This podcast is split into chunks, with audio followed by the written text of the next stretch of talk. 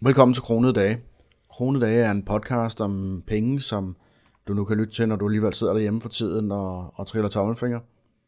Kronede Dage handler om, om penge, budgetlægning, investeringer, hvordan man sparer i hverdagen og den slags.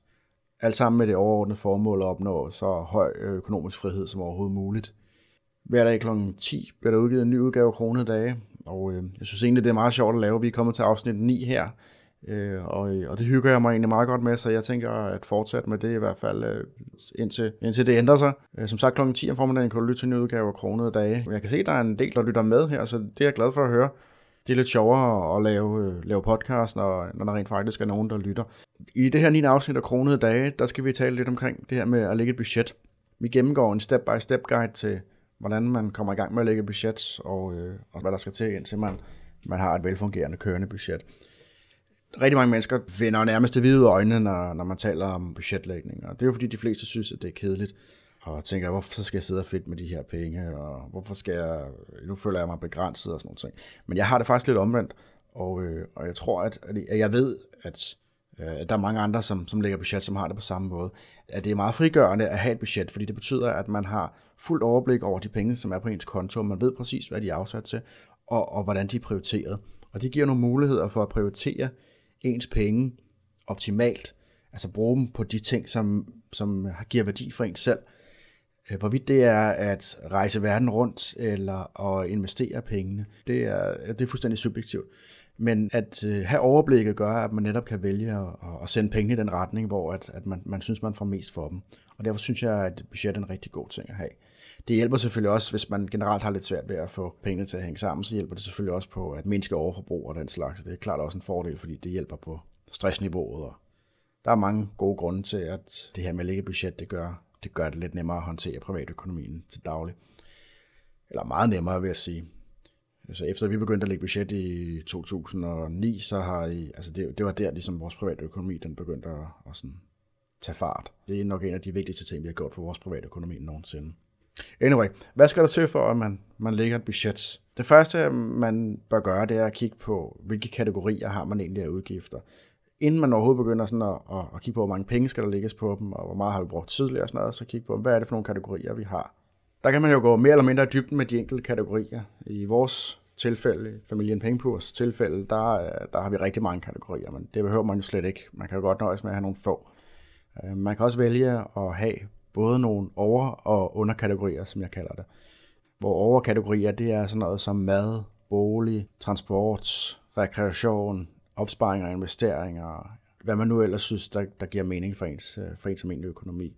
Man kan så vælge ligesom at holde sig til de her ordnede kategorier, hvis man synes, det skal være nemt. Men jeg kan godt lide at have nogle flere detaljer med, fordi jo flere detaljer jeg har, jo, jo, jo mere kan jeg også prioritere, jo bedre overblik får jeg. Og det giver mig nogle meget bedre muligheder for at, at sende pengene derhen, hvor jeg synes, de giver bedst mening. Så hvis man nu for eksempel kigger på mad, jamen så kan man have dagligvarer, man kan også have noget, der hedder fastfood og restauranter og slik og hvad man nu ellers bruger penge på. Eller bolig, der har man jo både noget strøm og noget varme og noget, øh, nogle, nogle forskellige øh, skatter, hvis man ejer sin egen bolig måske også noget havevedligehold og, og vedligehold af, af bolig og den slags. Så, kig på, hvad er det? Sæt sig ned, skriv ned øh, på et stykke papir, eller i Excel, eller hvad man nu har det bedst med. Hvad, øh, hvad er det for nogle kategorier, som jeg gerne vil have, og hvad er det for nogle, jeg mener, vi har udgifter på, og vi vil have udgifter på i fremtiden. Og husk selvfølgelig også at have de sjove med, eller hvad man kun at kigge på de der, de sure, men også kigge på de sjove, som for eksempel de hobbyer og interesser, man nu har, øh, sports, man går op i og sådan noget. Når man så har gjort det, så kommer vi til, så det er det større arbejde. Det er heldigvis kun et arbejde, der skal gøres én gang. For når man først har gjort det, så er det, øh, så er det noget nemmere at ligesom følge med efterfølgende. Og det er at finde ud af, hvad har man egentlig brugt sine penge på. Så det man gør, det er, at man går ind i sin netbank eller sin netbanker og, øh, og laver et udtræk på 3-6 måneder typisk. Man kan også gøre det med kortere tid, men i virkeligheden så får man mere ud af at gøre det med så lang tid som muligt. Øh, men det betyder jo selvfølgelig også, at jo længere tilbage man går i tid, jo, jo, jo mere arbejde vil man have. Smid det lidt regneark og gå hver transaktion igennem. Skriv en kolonne ud for hver transaktion. Hvad er det for en kategori, den her udgift den har været? Det er klart, hvis man har haft mange øh, kontanthævninger og mange kontantudgifter, så, øh, så er det meget sværere at kigge på, og så er man nødt til sådan at prøve at sjusse sig lidt frem. Det behøver ikke at være perfekt i første omgang overhovedet.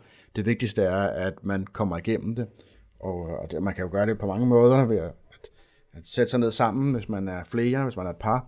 Øhm, spise nogle chips eller noget kage, eller hvad man nu synes. Åbne en flaske vin.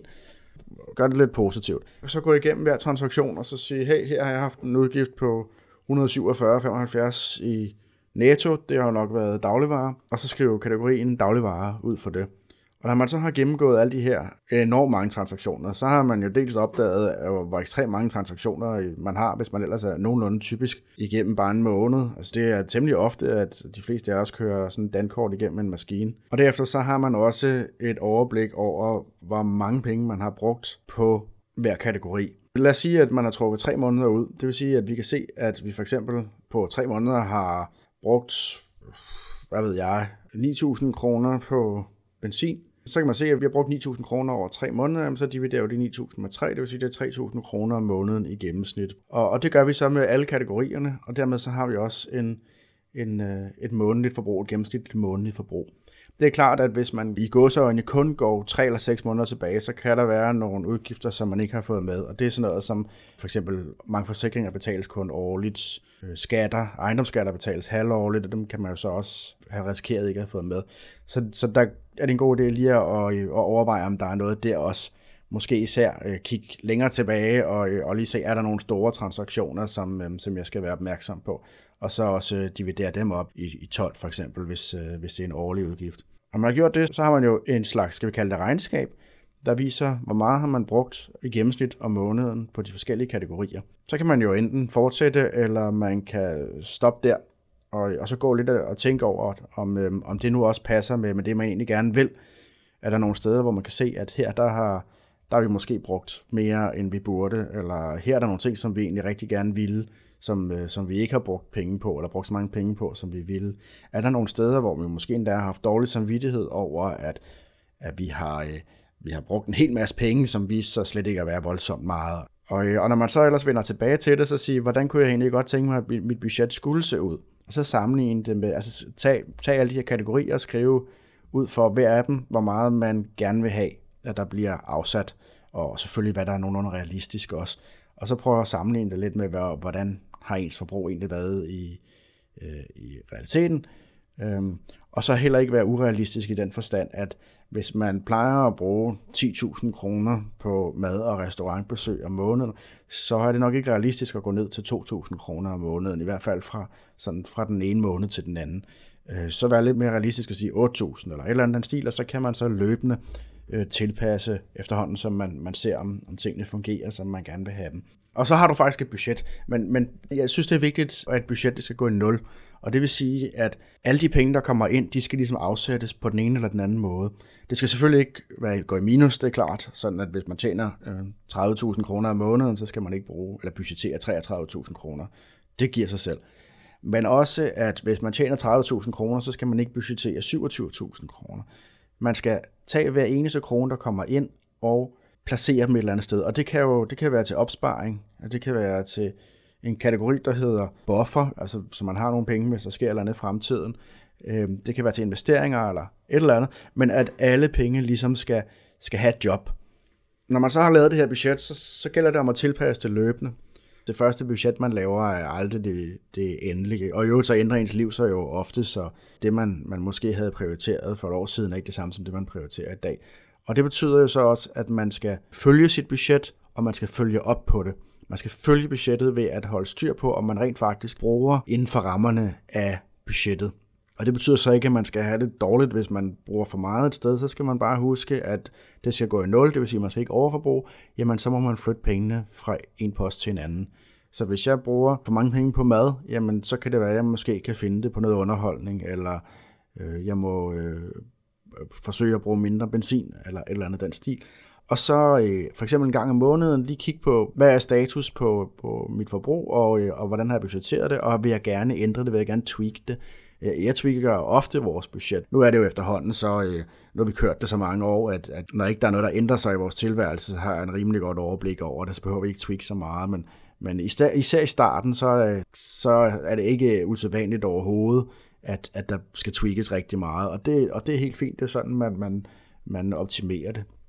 Det var lidt om, øh, hvordan man lægger et budget. Budgetlægning er jo, er et stort emne, som øh, øh, jeg har svært ved sådan at understrege, hvor, hvor stor en fordel det kan være for, for rigtig mange mennesker, uanset om man er sådan en, der aldrig bruger penge, eller om man er sådan en, som altid bruger for meget. Begge typer har, øh, kan, kan have en fordel af at lægge et budget. Men jeg håber i hvert fald, du kunne bruge det til noget, og at du vil lytte med i fremtiden. Pas godt på jer selv derude.